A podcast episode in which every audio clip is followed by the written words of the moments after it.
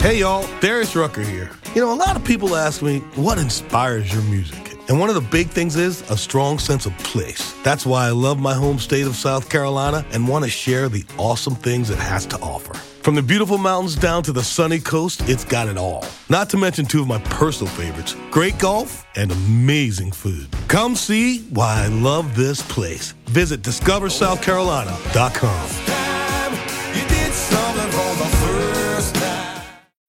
When you need mealtime inspiration, it's worth shopping Kroger, where you'll find over 30,000 mouthwatering choices that excite your inner foodie. And no matter what tasty choice you make, you'll enjoy our everyday low prices, plus extra ways to save, like digital coupons worth over $600 each week. You can also save up to $1 off per gallon at the pump with fuel points. More savings and more inspiring flavors make shopping Kroger worth it every time. Kroger, fresh for everyone. Fuel restrictions apply.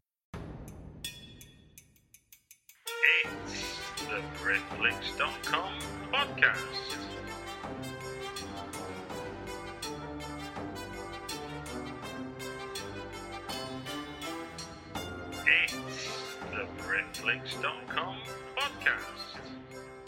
Welcome to another BritFlicks podcast. Today we're talking England is Mine with uh, director writer uh, Mark Gill. Hello, Mark. Hi, Stuart. How are you? I'm all right. I'm all right. Well, it's it's kind of like this is this is a long time since uh, since we met the first time, which was uh, at a short film night in some old warehouse building in Bethnal Green. All I can remember that about that night is that it was the weather was horrific. It was. It so, was. I can just remember about the weather being like what was like being at home. I was going to say you literally brought Manchester to East London, didn't you? Yeah, which it seem to do everywhere. So let's before we go into anything else, uh, England is mine. Do you want to give a brief synopsis as to what that is, so people can know what it's about? Yeah, uh, England's Mine is um, a story based on the early life of uh, Morrissey before he joined the Smiths. Um, yeah, so it, it is. It would fall under biopic, but what I've tried to do is just make a film that you know sort of elevates. Uh, I wanted a film that could just relate to anybody, but yeah, it's, pretty, it's very much that period from 1976 to 82. Brilliant. Um, that six-year period when he was trying to be in bands and trying to make it as something in Manchester. Okay. Well, look, before we go into detail about getting that film made, let's just go back a step to uh, the short film that I saw in Bethnal Green when I first met you, all that while ago. And it's funny because I remember, I remember you saying, "Yeah, we're going to do this uh, this Morrissey biopic," and I'm like thinking, "That's a brave move," and here you are. So congratulations. Thank you. Um, so the film you were showing in Bethnal Green was called The Voorman Problem. Yeah. which um, has got that title works on lots of levels, doesn't it? Really, given how the, the problems you went through to get it made. Um, but first, first off, to me, I mean, and it's a film that ended up. I mean, its success was it ended up being um, BAFTA and Oscar nominated as short film. So that's you know, that's that's a rare achievement for a lot of filmmakers, for, for few filmmakers. So uh, congratulations on that front. Um, But just, just there's a couple of things in the story I remember from the Q and A that'd be good to sort of get on the podcast to. Uh, so the first bit is obviously Martin Freeman and Tom Hollander are starring in your short film, which is which is no mean feat, I do believe. So Yes. do you want to, do you want to get let people know like how you how you managed to cast such such a stellar cast in your short film? Um, because nobody, well, I'll be honest with you, nobody told me I couldn't do it. And I think, you know, I come from the punk city, essentially, and even though punk was well before my time, Yeah. Whitney and Baldwin just believed in our script so much that, and he'd found me the money off a private investor, Baldwin, uh, and uh, who's my producer, and he just said, you know, this is so good, we should just go for the best that we can get, and it actually came about because I was, I think I was just at home one night, and Seven was actually on terrestrial television, Right. I just thought, oh, Kevin Spacey would be brilliant to play Voorman. So I mentioned this to Baldwin. He says, right, well, he's the creative director at the Old Vic, so let's just contact him and ask him. So we did that, and everything that you're not supposed to do, as I now know. Um, but it's actually a good way. So we just wrote a really nice letter, Yeah. sent the script off to the Old Vic, and was were absolutely stunned. About four days later, Kevin Spacey's office called us and said he'd read the script and he really liked it. Um, he was a bit busy, but he really wanted to help us. Um, and so he offered some advice. He thought Tom Hollander would be great. And it just so happened that Baldwin was at Oxford with somebody who knew, knew somebody who knew Tom. And it's one of those things. And we just, via those connections, got the script directly to Tom. Again, didn't go through the agents. And I was in the Lake District, and Tom called me. Yeah. And just um, said he really liked the script and he'd love to do it. And so, obviously, we were thrilled. Um, and then we were still looking for the doctor role. Yeah. And uh, Tom called me and he says, Have you found it yet? And we said, We've got a list of people, but we, not really anyone that's, that's jumping out. And he says, Well, I've got a list of friends. And he was, he was like, I've got, you know, we could get Bill Nighy, we could get Mark Rylance. Uh, and then he mentioned Martin Freeman, who wasn't a friend, but somebody whose work he really liked. And I thought, oh, that's really interesting because I knew Martin obviously from The Office. Yeah. This was all prior to Hobbit and Sherlock. It And- is, yeah, yeah. You kind of just got the wave there, didn't you? Yeah, uh, and um, but I'd also seen him in a few short films, so I knew that he did short films, and I knew he was a supporter of them. So I said, well, let, and I think the original script, the Doctor was an old guy, and I just thought, you know, if you make him younger, actually, it strengthens the story. So it was a story decision more than anything else, as well as I liked Martin. And so Tom very kindly wrote to Martin's agent for us, and Martin then called me up and said he read the script and he loved it, and he really wanted to do something different now I know that what he, what he wanted was to play a doctor because obviously he ends up playing Doctor Watson.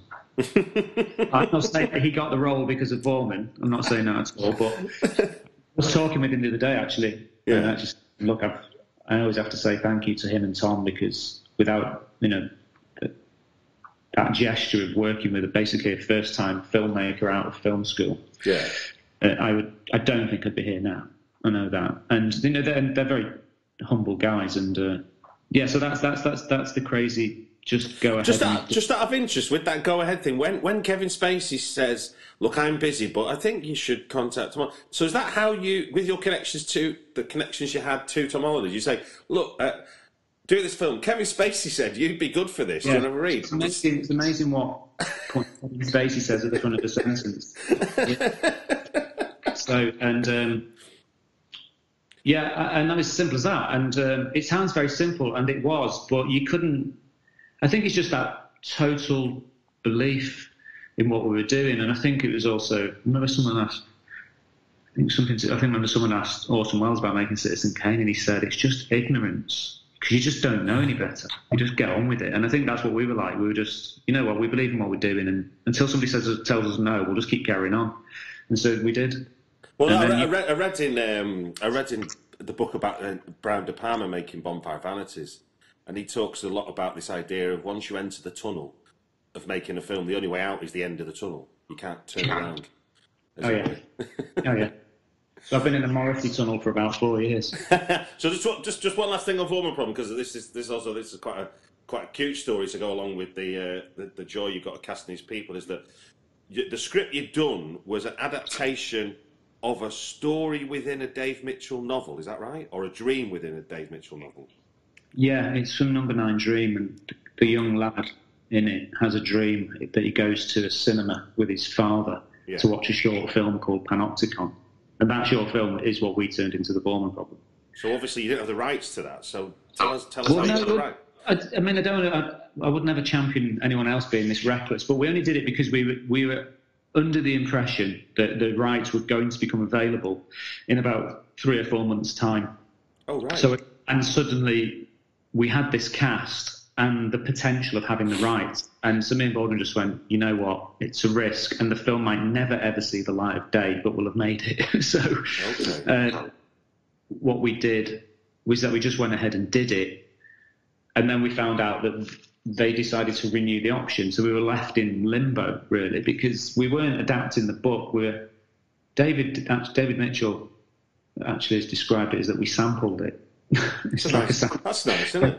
It is, yeah. So um, yeah, we didn't have the rights um, to put it out there, and so we sort of thought, "Shh, you know, what we're we going to do?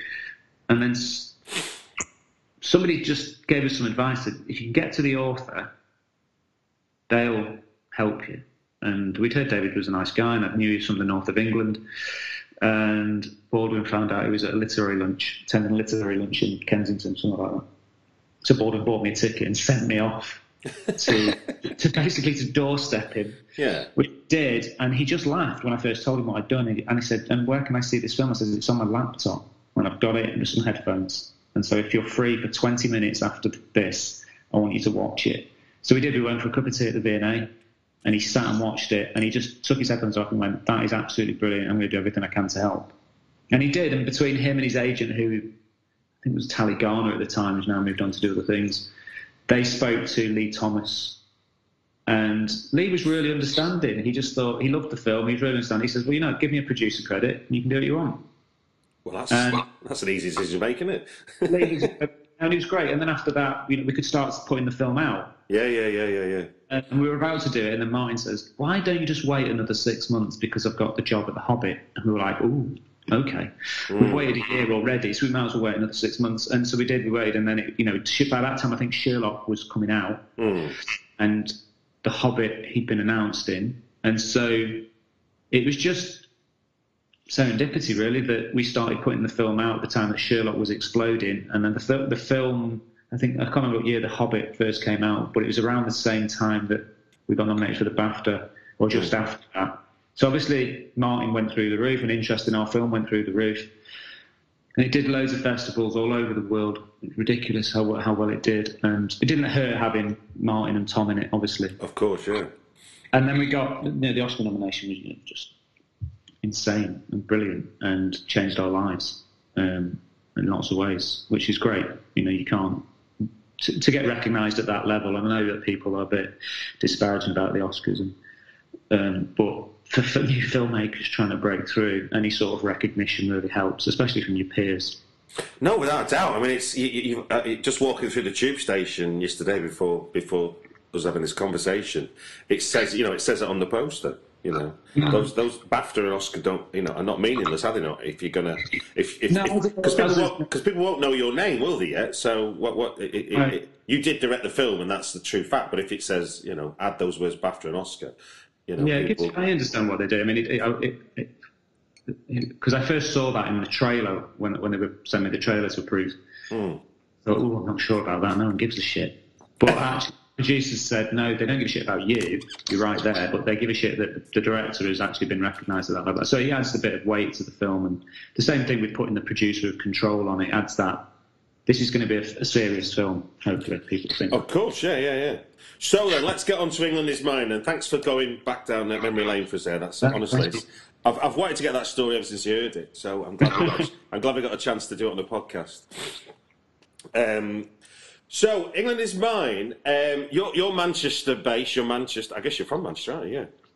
yeah, from So ta- taking on, Oh, so are you, aren't you? Where are you yeah. North Manchester. Yeah, yeah, yeah. Yeah, So, yeah. Yeah. so uh, taking on such a such an icon of Manchester to do a film. I mean, I remember I, I remember hearing comments when um, Dave Haslam made that book about Manchester Dreaming, and there was it wasn't so much people going, "Yeah, someone's written a book about Manchester," going, "How dare he write a book about Manchester?" You know, because Manchester's a bit of a funny city, and sometimes you know it's exciting and vibrant, but it's also it does, it's not always good of tall poppies. So going in on a, on a biopic about one of its icons is a is a is a brave move on the first front.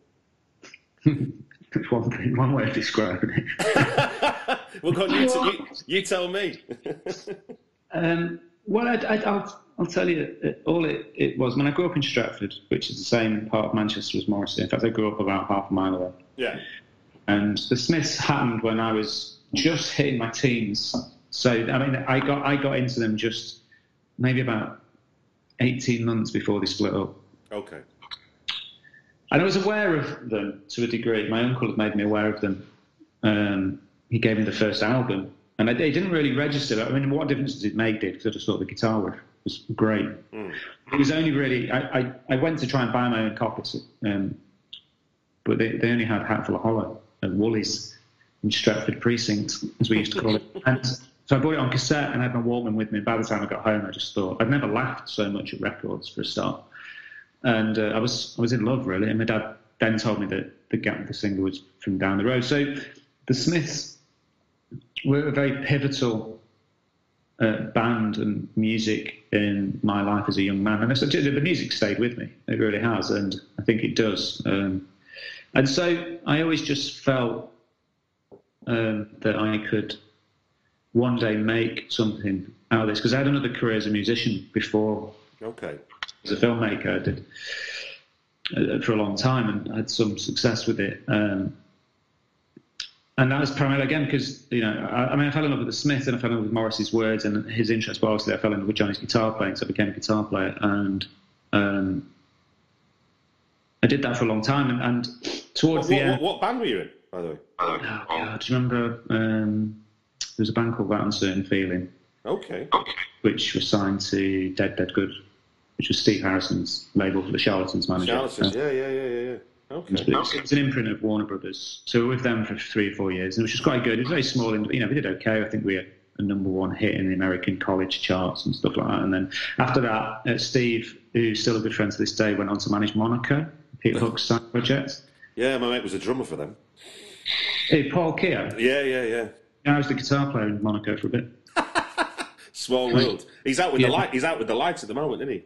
Yeah, yeah. Um, and after that, I, I, I was in another band which Steve managed, which I was one of the co-writers and guitar player in that. We signed to Universal. So without having a stellar career, I had a career that I got to do all the touring and play festivals and do TV and that stuff. Yeah, yeah, Uh, yeah. always under the radar, I think, of mm, you know, every, most people, uh, Mm. uh, apart from hard and music fans, is my guess. But I just got to the end of that point in my life, and I just thought, you know what, I'm not enjoying this anymore. And I'd always been into photography since I was a kid, and I'd always really been into films, and I'd never had a job really. And I'd always just been a musician. Uh, and I just thought, I'm going to go back to film school because I want to make a film about Morrissey. And it was always a plan. I had a plan, and unbelievably, well, not unbelievably, because you know we work hard at it. It's come to fruition. So that those are the reasons, really. And and I thought I, I knew where I wanted to end it. I knew the the meeting of Johnny and Morrissey at the door was incredibly romantic. I thought, and it was a natural full stop. I didn't want to take a telefilm, tell a story about the Smiths because I think that would be incredibly difficult with both of them still alive. And I just think it'd be such a minefield. Uh, and Yeah, because it's not. It's no longer romantic, is it? not? because it's it's it's it's more a uh, it's more a statement of, pa- of of facts and walking into differences of opinion, isn't it? If you start covering this, this career. I, I'm always fascinated, and I think a lot of people worldwide are fascinated about the guy who wrote those those early records, and hmm. for those first two albums in particular, and to and some degree, Me's Murder. You can hear the voice of Stephen. I think.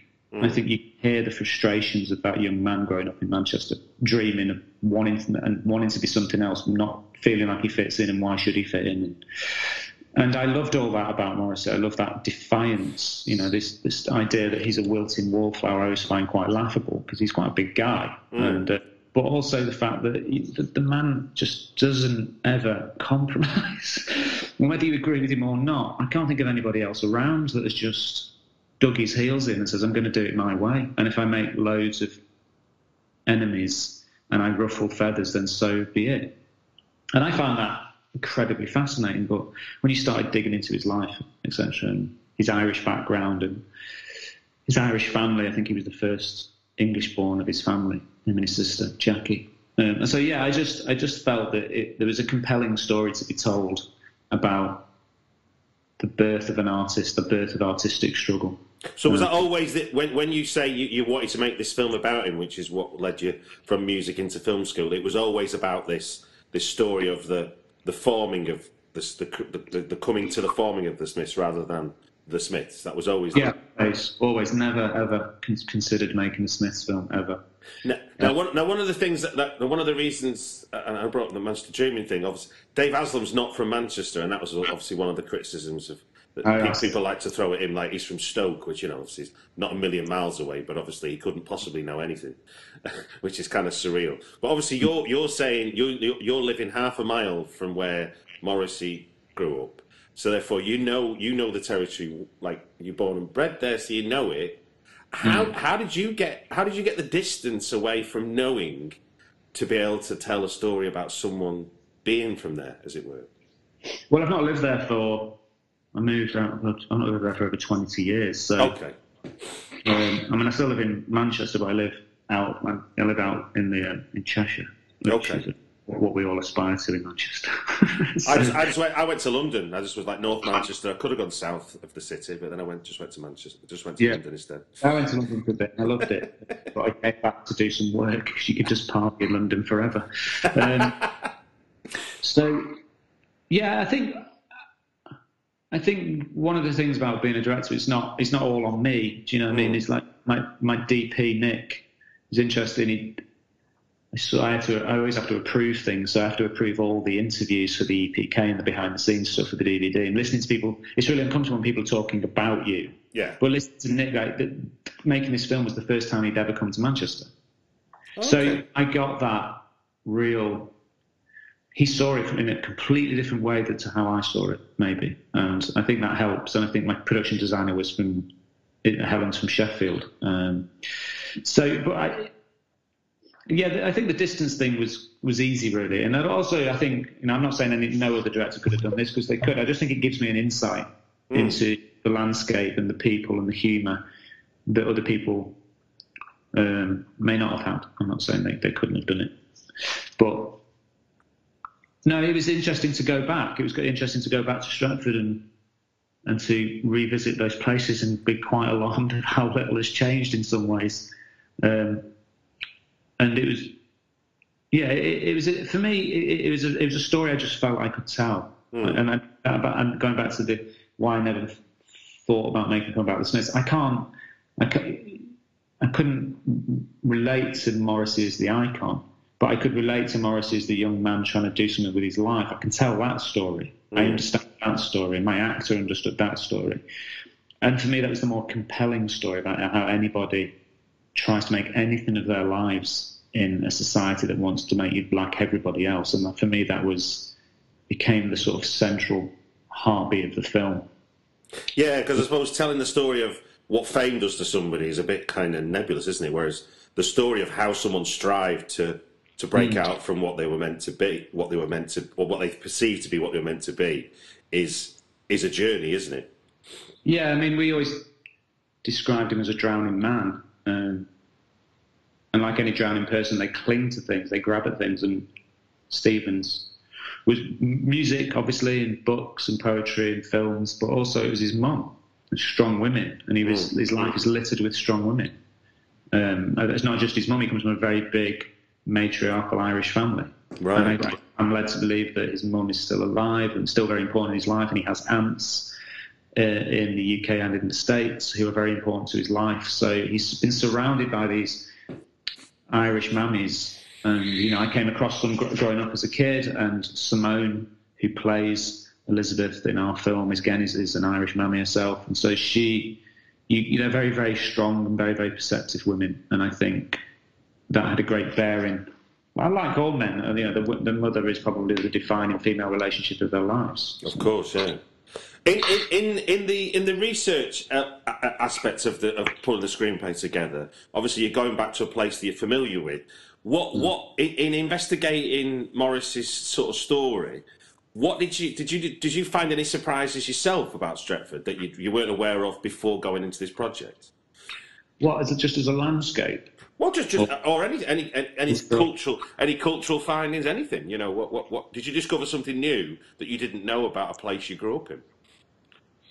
Well, I didn't realise that, that, that. Yeah, I didn't realise that the uh, we used to have a high street because Stretford doesn't have one. It just Okay. it's, it's gone. It's, it's they have, I think they like a lot of places they demolished the central high street and built these godforsaken precincts and Arndale centres and. Stretford is one of the worst, and it's dying on its arse unless they do something with it. No, is, Uh, it, is, it- is it like I'm not? You know, I've not been. I mean, is it like Salford Precinct then? That kind of thing. What they did there. No, it's, it's it's more like a, a mini Arndale. Ah, okay. Manchester. It's more like that, and Okay. Um, so yeah, I was surprised about that. I, it was interesting looking at the history of the local cinema, um, which is just across the road. It's, it's this old Art Deco thing. It's still standing. That no one's ever done anything with it. I think it's a listed building. Okay. The history of that and the different ownership. So those things were quite interesting. We ended up calling the film production company because every film has to have a specific uh, vehicle Yeah, yeah, yeah. calling it the As- Essoldo Pictures after the Essoldo Cinema. Um, and I don't think no, I didn't discover anything because obviously I'd been doing the research for ages, and I, in, with regards to Morrissey himself, you know, he, he did so many interviews early on Mm. that it was a case of just going back and rereading copious amounts of him talking about growing up. And he did speak about his mum and his dad and what they did and what their relationship was like, and um, and yeah, so th- there was lots of that type of research. And where where I grew up in Stretford, my neighbours at the back, I think the lad who was one of my neighbour got married to one of Morrissey's cousins.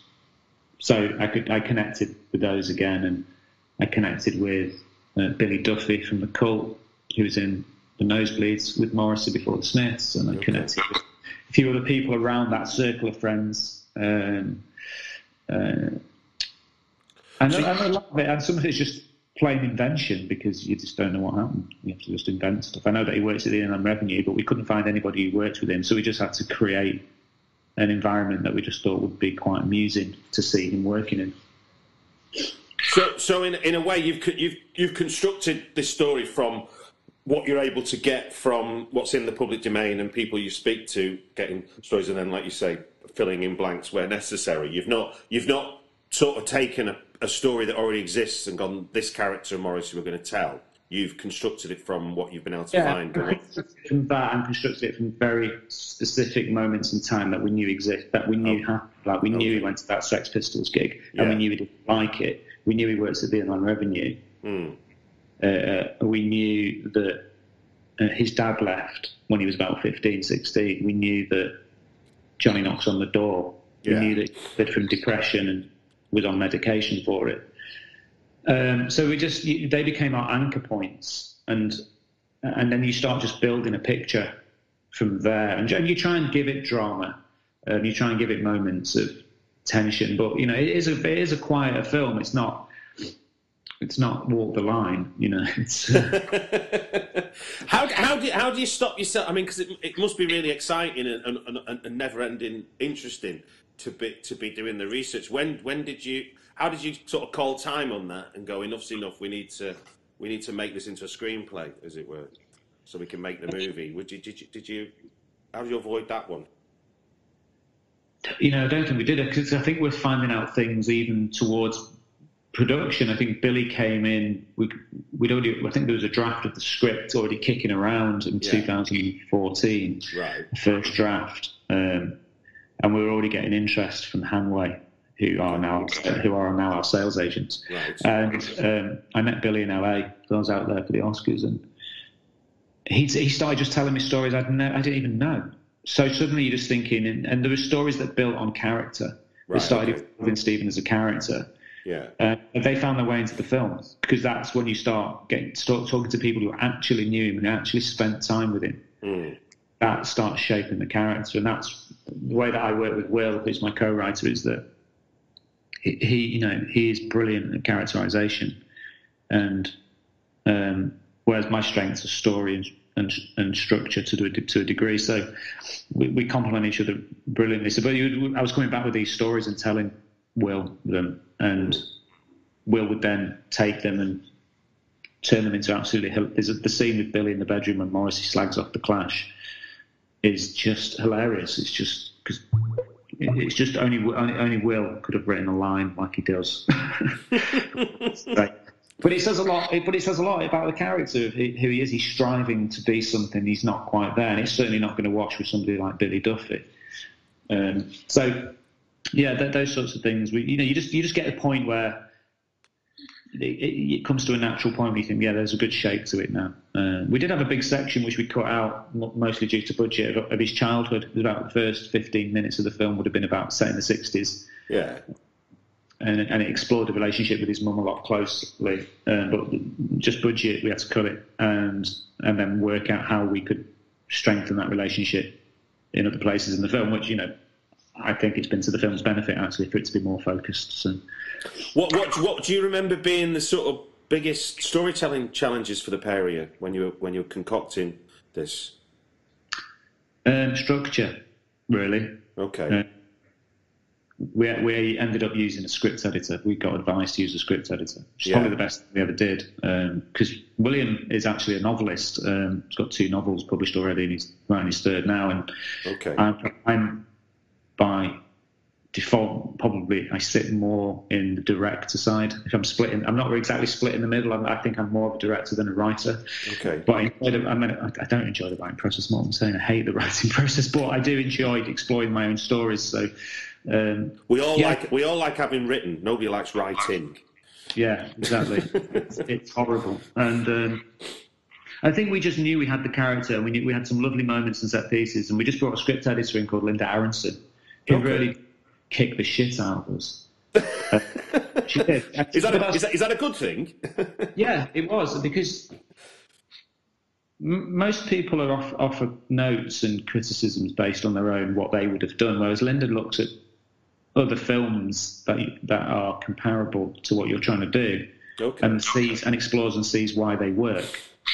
And then, yeah, she has a very really interesting process that she takes you through, and she doesn't take just me through it and work. She takes the producers through it, and Oh, it's really really interesting that we all really like we all thought we were making a different film, and suddenly, Okay, so let's just, let's just stop there. So what she does actually is, is try and find out that you're all on the same page before you even Yeah. move forward, as it were. Almost. yeah, because you have to know what your film is about thematically. Of course, yeah, yeah, yeah, yeah. That's really interesting. We got great stories and we had great characters, but we didn't really know what the structure was, and we didn't really know what we were saying. We didn't know what the film was about. And what she noticed is that I was there was this water. Water just kept cropping up all the time, and it was Linda really that just said, "Your film is about a drowning man." Okay, okay. As the director, obviously, I started just seeing images straight straight away, and then you just from that point you connect the dots. And I think ours is called a is it called a flashback narrative? I can't think what it's called. No, well, you you come in at the second act turning point, and then you you flash back all the way through it and pick it up from where you came in. It's a bit like what Shine does with Geoffrey Rush. Okay, okay, got you, got you, got you. uh, yes, it's called flashback narrative. So um, she identified that, and that's what we, we were trying to do something like that.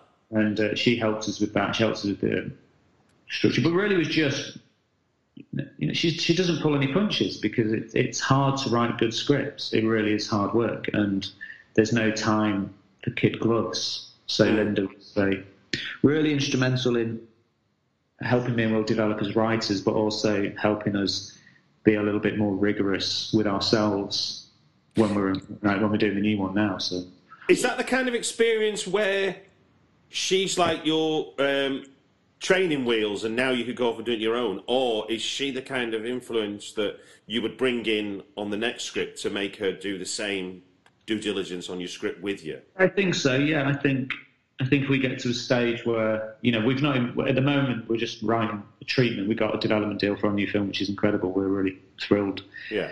to be working again straight away. Um, and it's a much more complex beast we're doing. And she's already fired warning shots across our bows that you have, you know, what you're taking on again is you, why don't you guys ever do anything that's simple? but, um, so yeah, we're, we're at the treatment stage now. Um, how we just delivered the treatment, we're doing a sort of a polish on it and uh, index carding before we go to draft.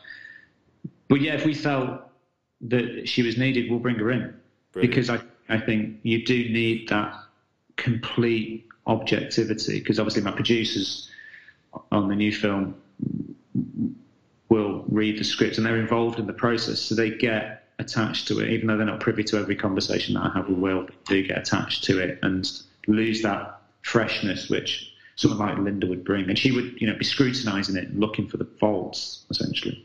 I've done I've done a similar I did a similar exercise with an organisation called Sources Two, which was it wasn't so much where you, you're going into production with the script, it was that it's the development part of the script, and we were five projects around the table, but it was sometimes producers and writers together, and it was interesting to see it expose where people thought they were making two different films, and that by the end of the process they were unified on making the same film.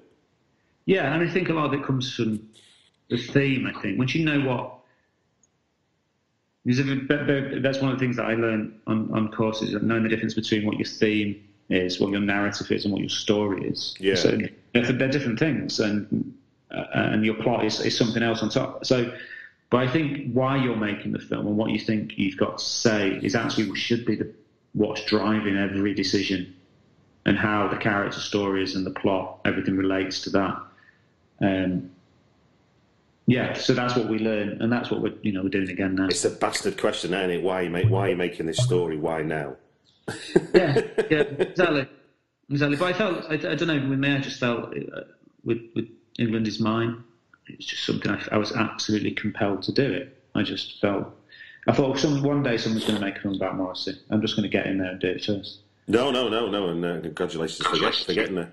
Um, so, with with it being a period piece, yeah, and obviously budgets are not are not infinite, mm-hmm. and Manchester's landscape has changed amazingly. In the in certainly it's been on steroids in the last since I've been I've been in London since '99, and every time I go back, I don't recognise the place. Um, yeah. So it's, it's me now. I, I, mean, I used to live in Hulme, where yeah. I moved, and I, I, my office was in we had an office in Parsonage Gardens behind House of Fraser, right. and now I live out in Cheshire, and my office is just behind Deansgate Station, so I'm right on the edge of the city. Yeah. And if I cannot go in for a month and it's changed, it's incredible now what's going on in the city. And it's great, but it still has its problems. But it's it's, it's definitely a more livable city than it's ever been. So, so with that in mind, though, how did you set? Up what were the challenges to to capture the the Manchester of of the period you're doing? Well, yeah, I mean, we we decided. I decided that you know I would go and explore the area that it all took place in and see if it, that was feasible right. to actually shoot in that area. And as you know, the city centres might change. Suburbs are a bit slower to change. so yeah, yeah, yeah, yeah. And Stretford certainly hasn't changed that much. You know, the, the old subways. Actually, weirdly, the old subways. I think about two or three months after we shot in them, they got filled in. It was incredible. The hospital we shot in in Altrincham got demolished a week after we finished filming in it. That's, so quite, of, that's quite poignant, isn't it? Yeah, a lot of the stuff that we shot, even down to that we shot on a bridge, not uh, and they've replaced the street lights already from mm. the so yellows to these new LED things. So the landscape is, is beginning to change. So it's a case of just going back and seeing what was feasible and just the size of the canvas because I felt it was a very interior story anyway. Okay. So even you know Morrissey growing up in that period where he lived on King's Road in Stretford, he only had to walk half a mile to the Hard Rock music venue where he would watch David Bowie and Roxy Music. And mean, the New York Dolls cancelled, I think, the day he actually went to see him, unfortunately for him. But um, so how often he'd have gone into town, I'm not sure. And music venues at that point weren't in town. So the Electric Circus was in Collyhurst and the Twisted Wheel was in uh, Belle Vue. So none of them were actually in the city centre. And so a lot of this story takes place in the suburbs. And it's, like I say, it's quite interior because Stephen's quite an interior character. Right. And the real challenge, I think, from a production design point of view, was finding the house. Because, I mean, I knew the house he grew up in. Hmm. Uh, and you just couldn't film them because they're so small. You know, I got a crew of 70 people every day for five weeks, and I think 10 days of that shoot were in this house, and you just wouldn't have fitted it. So the challenge was just to find something that we felt was feasible and. Um, what happened? I think, and I think I actually found the house. I was on Rightmove. I was just scouring Rightmove one day, and found this old house which was just looking at it.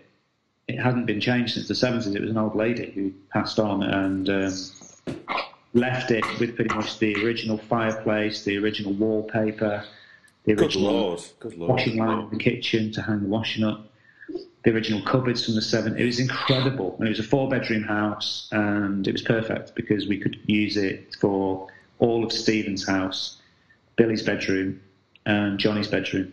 So it was an incredible find, and the production designer just worked on what was there. She already had a very strong um, palette to start with, so that was the biggest thing. And the other things were things like, um, again, it, we just got really lucky. We Stretford Civic Hall, which is next to the Arndale Centre, is this beautiful old Gothic building, which is the local community had brought it back, and they, they were on the verge of losing it. And along we come with, with to offer them some money, which would not only gives us a production unit base and about seven sets inside this building, but also saves them So Oh, that's, nice. that's a great story.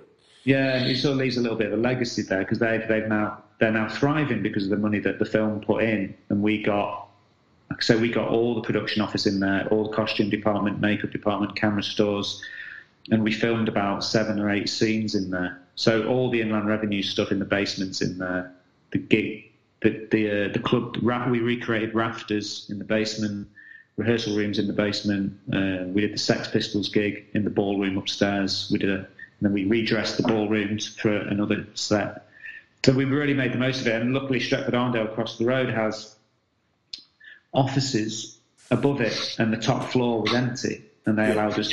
So we took over that as well, and we recreated the inland revenue in there. So I think 90% of what we shot was within a one mile radius. So when you've got that type of solution, you've not got unit moves, so you've got more time. I'm going to say you, you you're a producer's friend, you aren't you? With that kind of Yeah, well, I think that's what directors need to be. Really, they, I don't know. I just and every day they would, I would have production meetings where they'd be told you can't have this, you can't have that, and there's no point kicking and screaming because I knew the limitations with what we were working on. So I just would sit down with my DP and my production designer, and I would find a creative solution. And weirdly, some of them were better than the original ideas. So uh, it, it just just becomes a case of getting on with it, really. Now, now a big a big part of doing a Morrissey biopic is is uh, is obviously casting Morrissey, um, and it's it's fascinating now seeing seeing obviously Jack Jack Loud is it Lowden you pronounce it Lowden Yeah, yeah. Lowden, um, twelve months earlier playing a young Tony Benn in, in the United Kingdom as well. So he's nothing if not versatile. So Yeah. what what what's your uh, was it was he was he an easy find or was finding Morrissey as hard as making the film almost? Uh, yeah, it was. It was difficult because there, there was two school of thoughts. Do we want to cast somebody who looks like Morrissey, which was very much one school of thought from one of the producers. Uh, uh, to me, just going, I just want the best actor I can get. I don't care what he looks like, you know. Yeah. So, um, and so we did search. It took about six months. We did. We saw a lot of people, um, a lot of self tapes, and um, Jack sent in the most bizarre tape. That's what it was. I remember thinking, "This is this guy's nuts. What's he doing?" But what he was doing was just taking what he thought on the page. He'd not even looked at what Morrissey, how he spoke or anything, and he just did his own thing. It's just I just thought, well, it's nowhere. I, how, I can't judge it because, but all I do know is that he's had the balls to do something different. Because there was a lot of horrible Morrissey pastiches with lots of head flopping around and talking and really trying to mimic the voice. Yeah. Whereas Jack did something different, and you know, there's there's we, we narrowed it down to a few people to to, to bring them back for a recall. Yeah, uh, And I know I really have to thank my casting director Shaheen Baig because she really pushed Jack. She, she I says I just don't know what he's doing. I don't know. And she goes, no, let's just get him in the room. Trust me. And he got him in the room, and I was immediately struck by his intelligence. I just thought, God, he's a sharp lad, um, and he's got, he's the right height because Morrissey's quite tall. Um, and I just, just we just had a conversation, and he did a couple of scenes for me, and I thought, right, okay, well, I want to screen test him. And, and Jack was obviously petrified, because by this point, Jack really wanted the role. He was Yeah. desperate, and because I think he'd done some research into what the, the scope of the film could be. Um, but he was re- he was really hung up the fact that he didn't look like him, and I says I don't care. That you, and I showed him a picture, an early picture of Morrissey with the long hair, and I went, "That's what you're going to look like for 95 percent of this film, so don't worry." He was, and that's I think that took a bit of pressure off for him. And then um, we screen tested him uh, with a few other people, and he just sparkled.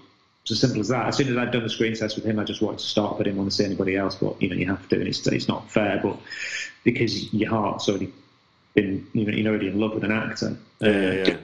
What he did was bring Stephen to life in front of me. I just felt that there was a vulnerability there and a strength, which comes from Jack himself. You know, Jack is like that as a human being, you know, like as we all are, and Jack isn't afraid to access and channel those things onto the screen for you. And so, and so we, yeah, Jack came on board about a year before we shot it. So what was great is that I got to spend a year with Jack, talking to him, bringing him to Manchester, taking him round, getting him familiar with the Smiths, getting him familiar with the story. And he, had moments of absolute panic in that year, thinking, "Oh my god, this guy's an absolute icon." And it was just a case, well, you're not playing that. Yeah, yeah, yeah, yeah. Age, you know. And uh, yeah, I, I think we couldn't have got anybody anybody better. It's interesting, it's interesting, isn't it? Because uh, you're right. You're, you're asking him to play a dreamer from Stretford, yeah. when in fact, obviously, the perception is I'm playing the guy that, that basically laid the template down for British indie music, and which is a whole different ball game, isn't it? Yeah, exactly. And Jack, you know, says you can do this because you're a dreamer from the borders in Scotland. And it doesn't matter. A dreamer, a dreamer's a dreamer. So with ambitions and insecurities and all those things. So you know you can do that. And he did. He, he brought a lot to it, Jack. You know, I love working with actors that are brave and and offer me things. I may have said it to every one of my casts. I'm not always going to have the answers. You know, the direct don't expect me to have the answers. We'll find it together. And it's only now that I realise that that's almost like manna from heaven for an actor to hear that from a director to say, let's work together on this and find it. Let's try things. Why not? And I think that that bears fruit in all the performances. I think every single performance, just to somebody with one line, bears out. We, you know, we cast it brilliantly, and they all delivered because I just think they all enjoyed working on it. Yeah, yeah, yeah. So, so you, you from a from a directing point of view, yeah. and I'd imagine given given the, the small radius of, of sets you were working on, you were you were pretty much working with your actors on on sort of on a, on a on a fast turnover basis for the shoot. Yeah. Um, as in everything was happening quickly, not that you were rushing through it. It was. Um, yeah. What what's your what's your approach to to your directing? Are you have you got an autocratic bent to you? Are you are you looking to see what they bring? Are you waiting to see what they bring and then directing? What what's what's your what's your, your what's your instinctive approach once you're on set? With the actors, you mean? Yeah, yeah, yeah. With the actors, yeah. We do a lot of talking beforehand. We did do a read through. We okay. we had a bit of, had, it wasn't a rehearsal. We just did one read through. Mm. So anybody had any questions could get them out. We could chat about certain things. Okay. Um, what I like to do is I, I like them to show me what that you know. I have an idea of what I think the scene is, yeah, and then they have an idea of what they think the scene is. And sometimes they they'll surprise me and they'll do something I wasn't expecting, which is better than I could have hoped for. So we'll go with that. Other times it's so far away from what I think the scene should be. It's just a case of talking to bring them closer to that point. Um, I tend to go on set. Some, sometimes I know exactly what I want in terms of, I know, um, again, this also bears out my relationship with my DP. Mm. Sometimes I'm very specific about what I want in terms of the shot and the move, etc. But there are other times where I left it completely open, which used to drive my first AD up the wall because she set up to that, and I just go, I don't know because I, I, I, need to get on there with the actors and see what we're going to do. And I could just see the colour drain from her face. Uh, she lived, I don't think she lived for those moments. And so, yeah, there are other times which I probably bear probably some of my influences, I guess, uh, bears out because of the things I've learned and picked up from listening to other directors talk and watching. The results of that is sometimes if you don't know what to do, actually just let the actors do their thing first, and then knowing where to put the camera becomes pretty obvious. And I think those are some of my favourite scenes, the scenes we didn't plan, because there's a real visceral quality to them. But I always know what I want, um, but I allow room for surprise. So I think that's really important. Um, but yeah, I'm, definitely, I'm not autocratic, but I, I also do know what I want. So yeah, that's, that's, that's a, having clarity is not the same, is it? I suppose. No, no, exactly. So that's in that's yeah, um, and yeah, we just we, we work through it, and they just essentially they learn to trust you as a director because you're the first set of eyes on it. You, you, know, you have to scrutinise their performance, and you're just asking yourself if you believe it. Do you believe that's a human being in front of you? Do you believe that? Because and once it's lit and once the, the moves are established and all those things, I just switch off of them and watch the performances. Because that's what you want the audience to do. You shouldn't mm. really. You, the, you should be watching the actors, and then the, the beautiful photography and everything else just complements that and works in sync with it. So, yeah, that's that's how I like to work with them. And I spent a bit of time in theatre as well, so I, have sort of picked up that process of collaborating with actors because they're the, they're the most important thing for me, really. Well, it's what we all see, isn't it? I mean, Yeah, I, know. I know there's a whole science and, and, and technical craft going on to make what we see beautiful and sound great. But Yeah. but yeah, ultimately, we're going to judge what they do as, as what makes the film interesting and engaging, aren't we? Yeah, absolutely. So you you coming from um, obviously being from Manchester, coming from a music background, doing a biopic about a music icon. What did did did your experiences of being in a band lend you any authority in making this film? Do you feel? Yeah, I think so because I knew exactly um, how I wanted the gigs to look and sound. Because one of my problems that I have had with some music biopics is that I just think it all looks too polished and it all sounds too polished and there's not enough smoke. it doesn't look like there's sweat running down the walls. Um, And how, how did you avoid sort of obviously the because obviously there's key moments in time on 24 Hour Party People, which obviously overlap with what you're doing, and that was already a vision of what I mean. Obviously that played as a fantasy vision itself, but clearly it was still basing itself on key moments, and obviously control as well, I suppose. Um, yeah, they're both covered. All three films deal with the Sex Pistols yeah, concept. Yeah, yeah, yeah. And what, what, what was great for me is that I knew that Morrissey hated it because he went home and wrote a letter to the NME mm. about it and it got published. So I knew that the focus was very different from those other films because obviously in Control it blew them away and they went on to form Joy Division. Same thing in 24 Hour Party People. It, you know, they, they made it the gig that changed the world and it was a very different approach. And, mm. and what I did, and in Control, you didn't see the pistols, you just heard them and you saw the response from the band. But what I did is that I wanted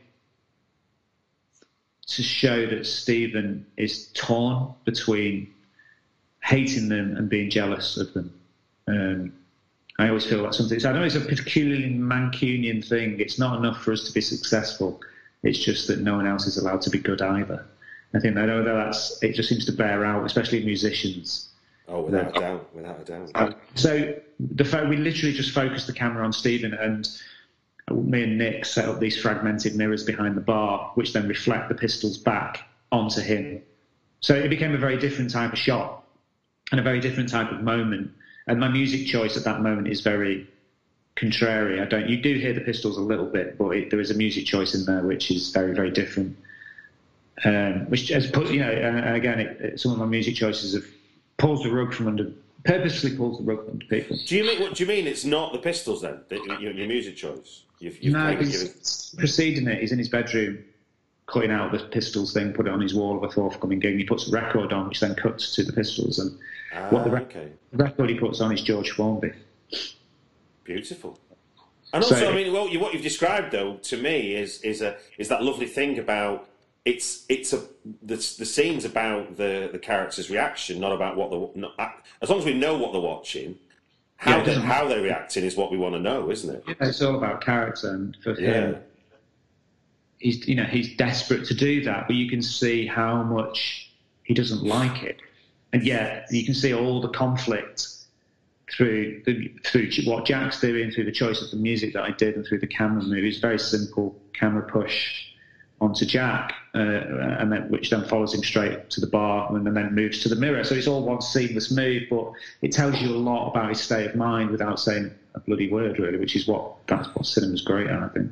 Totally, totally. Now, one last question for you, Yeah. uh, and I guess you're going to get asked this a lot, aren't you? Um, I'm guessing that Morrissey's not seen this yet. Uh, well, no, No. Uh, I- none that I'm aware of. Um, So, so what do you? I mean, just as a kind of bit of fun, what do you anticipate would be his? Because you've obviously got under the skin of who he was, of trying to get under the skin of who he was that led to the Smiths. Obviously, we know the public figure, and you know he's he's he's a bit he's a he's a he was, if he was Marmite when he started, God knows what he is now. Um, what do what do you and what would you anticipate his reaction to this would be? Um, yeah, I have been asked it a lot, um, and I still don't have a very good answer. Um, you know, he's been aware of the film for a long time Yeah. because we announced it, and we've done everything we can. We've been very respectful. We've, you know, approached the varying managers he's had in the last few years. He's had a few different managers. Yeah. Um, we spoke to his agents; they're aware of it. Uh, and so we've done everything, and I wrote to him via different routes. And understandably, he's decided to remain, to, I don't remain a sort of cautious and quizzical distance from it, because it must be bloody weird to know that someone's making a film about you. Yes. Um, but I think, I think he, I think he will know because of the interviews that I've done, um, and I'm led to believe it. I'm led to believe through a very a mutual acquaintance now that he has seen some of my interviews and seen some of the reviews, uh, and so have the family. Uh, so I'm led to believe. Um, and he's remained very quiet about the film. I think he's just going to wait and see. Um, I think if the film come out and it would have, would have been a stinker, which is most certainly not that, um, then he probably would have lots to say. But I, I just don't know. I don't know. I don't know what I expect him to say. I mean, I mean, I hope that it must be really difficult. You know, if he can be objective about it and, and see it as, you know, that's a good film, it's completely factually inaccurate, then, then, then that's fair enough. But, you know, his version of the story would be different from Johnny's version of the story or Billy's version of the story. I can only tell my version of the story. And what I try to do is make him walk and talk and react like a human being. Um, and one with a lot of heart and one with a lot of drive and so hopefully recognize he might recognise an ounce of himself in it. He might recognise a bit of the relationship with his mum. Um, but you know, so far he's not said anything, and I don't expect him to come out and do what that guy did. One of his friends came out, one of his old friends came out and gave us a bit of a shoeing on the internet, and uh, then that disappeared because he got a mutual shooing back off social media. But get that, you know, it comes with the territory that people have. You know, he has very strong opinions, he divides opinions, and you know, we've just tried to. We'll, we'll remain respectful. We will remain fans of the music. Um, I'll never forget the impact that his words had on my life. So um, if he likes it, then great. If he doesn't, then you know the film's out there. It'll find a home. It's already finding a home. People are responding well. So I just hope the Smiths don't get back together. That would be a disaster. Actually, just, it made that, that your, your, your description there just, just just led me to one to one more question. Um, is that um, how did because because obviously that, that my question presupposes there's some sort of approval needed for Morrissey, which is which isn't true at all. So how did you manage to keep that demon from you of I'm not making this for Morrissey, I'm making this because I want to tell the story, because I think mm. it's interesting. How did you mm. keep that devil off your back, as it were? Uh, well, you know, I've been, so I just looked at my own life, I think. Mm. There's a little bit of me in the film, there's a little bit of Jack in the film. And hopefully that's what the audience will watch it and say, say a bit of themselves.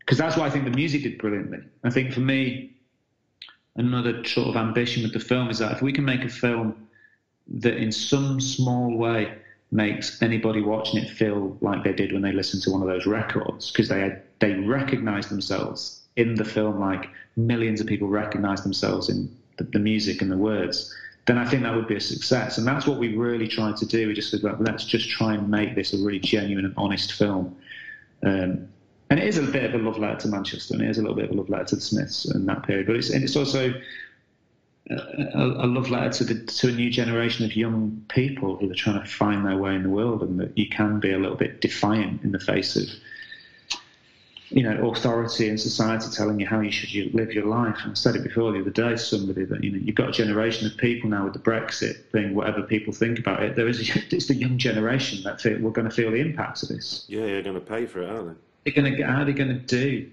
what they want with their lives? And in the end, you just have to take that sort of defiant stand and just go, you know, sod it. I'm going to England is mine, essentially, which is what you know I always took from that song. I always took those lyrics and just thought, you know what, life is for grabbing hold of, mm. like he did and like I did, and. And if the film can do that, I mean, that's how I kept it at bay, essentially, because I thought I, am making a film that's bigger than that. I felt. Yeah, no, that's that's the, and, and I think that's that, that's that's very resilient of you. I think I don't think I could have been. I don't think I could have been, been something so so big in my life as well as someone like mm-hmm. Morrissey. I think I would have, I would have uh, got crushed by it. So, congratulations on, on keeping that at bay and getting yourself. Yeah, I, he's just Stephen to me in this film. I don't even. That's weird. It's always like a, even. Like I watched it for the first time in a long time, really, when we were uh, we closed Edinburgh. Right. And it was great. So it's the first time I watched it with you know two thousand people. Wow. And he, played so fantastically in the room, and the response they, they laughed at every beat, and they were laughing at things that I, I never thought they'd laugh at. And you could there's a scene with his mum where you could hear a pin drop, and and I I think that for me was was massively important, and. Uh, just to have that experience of watching that film like that, I just think, oh God, that, I mean, that's what it made it made it all worth it anyway. Well, look, thank you very much for uh, taking time to come and talk to us on the BritFlicks podcast about England is Mine. You're welcome. Um, on the posters I saw in the tube, we've got August the 4th as a release date. I'm talking to you Thursday, the 20th of July. So uh, we'll get this, this will go out before, well before then. Um, yeah, it's, it's putting everywhere. Oh, we're really thrilled with what you want to do, and they're really supporting the film. It's going to a lot of places. That's exciting. A British British films, you know, you know, not to, not to be, you know, not to be Brexit about it, but you know, there is there is a challenge there for all British filmmakers to get get seen, and if you've Yeah. managed to break through that somehow, then you know, hats off to you. No, no, uh, yeah. I mean, I was very aware that the film comes with a market, so so market market is everything, as I'm beginning to find out. Well, no, I mean, you know, every, everything's a commercial decision as well as an artistic Yeah. one. If it, it, it wouldn't be a film business if it wasn't. No, quite. Well, look, congratulations on your film. Uh, I look forward to seeing it, and and again, it was a really interesting chat uh, talking through it. It's uh, You know, anytime. It's my it's the, the city I grew up in, so it's it's always it's always fun to see to see it reflected in film because obviously it isn't it isn't as common as other cities as, as say London might be. Um, Yeah. in, in British movies, so it's always nice to see that. Even because those those period details, as much as it's about Steven Patrick Morrissey, it's still got it's still looking at Manchester and how it was, and it was one of the main. I mean, even though Twenty Four Hour Party People was a bit of a kind of nod and a wink to what it was about, it still it still made me feel warm inside. You know what, fit- seeing that kind of vision of what it must have been like and and what it could have been like. You know, and I think Yeah. that's what film allows you to do, doesn't it? I mean, we could be a dreamer with Steven, can't we, for the film? I guess. Well, that's that's the hope for me. That's that's all. I, that's all I want is that that people um, just see uh, an amount of themselves in there, and I think that's that would for me. That's you know I knew there was like I always said that there, I knew there was a Smiths audience and a Morrissey audience, and I know that it's global, and I know that it's fanatical. But I was making the film for beyond that, if that makes sense. Yeah, yeah, Uh, yeah. I just had to try and make something that was a little bit more ambitious than just trying to pander to those. I mean, there's, there's enough in there for the fans. Trust me, there's enough. There's enough hidden Easter eggs in there to keep Smiths fans occupied for months. Well, best of luck with the release and what, what comes with it. Thanks, Stuart.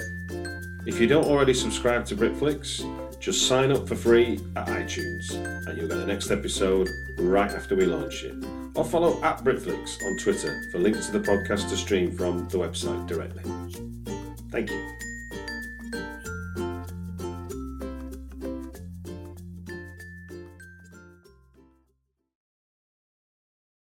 For the ones who work hard to ensure their crew can always go the extra mile, and the ones who get in early so everyone can go home on time, there's Grainger, offering professional grade supplies backed by product experts so you can quickly and easily find what you need. Plus, you can count on access to a committed team ready to go the extra mile for you. Call, clickgrainger.com, or just stop by. Grainger, for the ones who get it done. Hey y'all, Darius Rucker here. You know, a lot of people ask me, what inspires your music? And one of the big things is a strong sense of place. That's why I love my home state of South Carolina and want to share the awesome things it has to offer. From the beautiful mountains down to the sunny coast, it's got it all. Not to mention two of my personal favorites great golf and amazing food. Come see why I love this place. Visit discoversouthcarolina.com.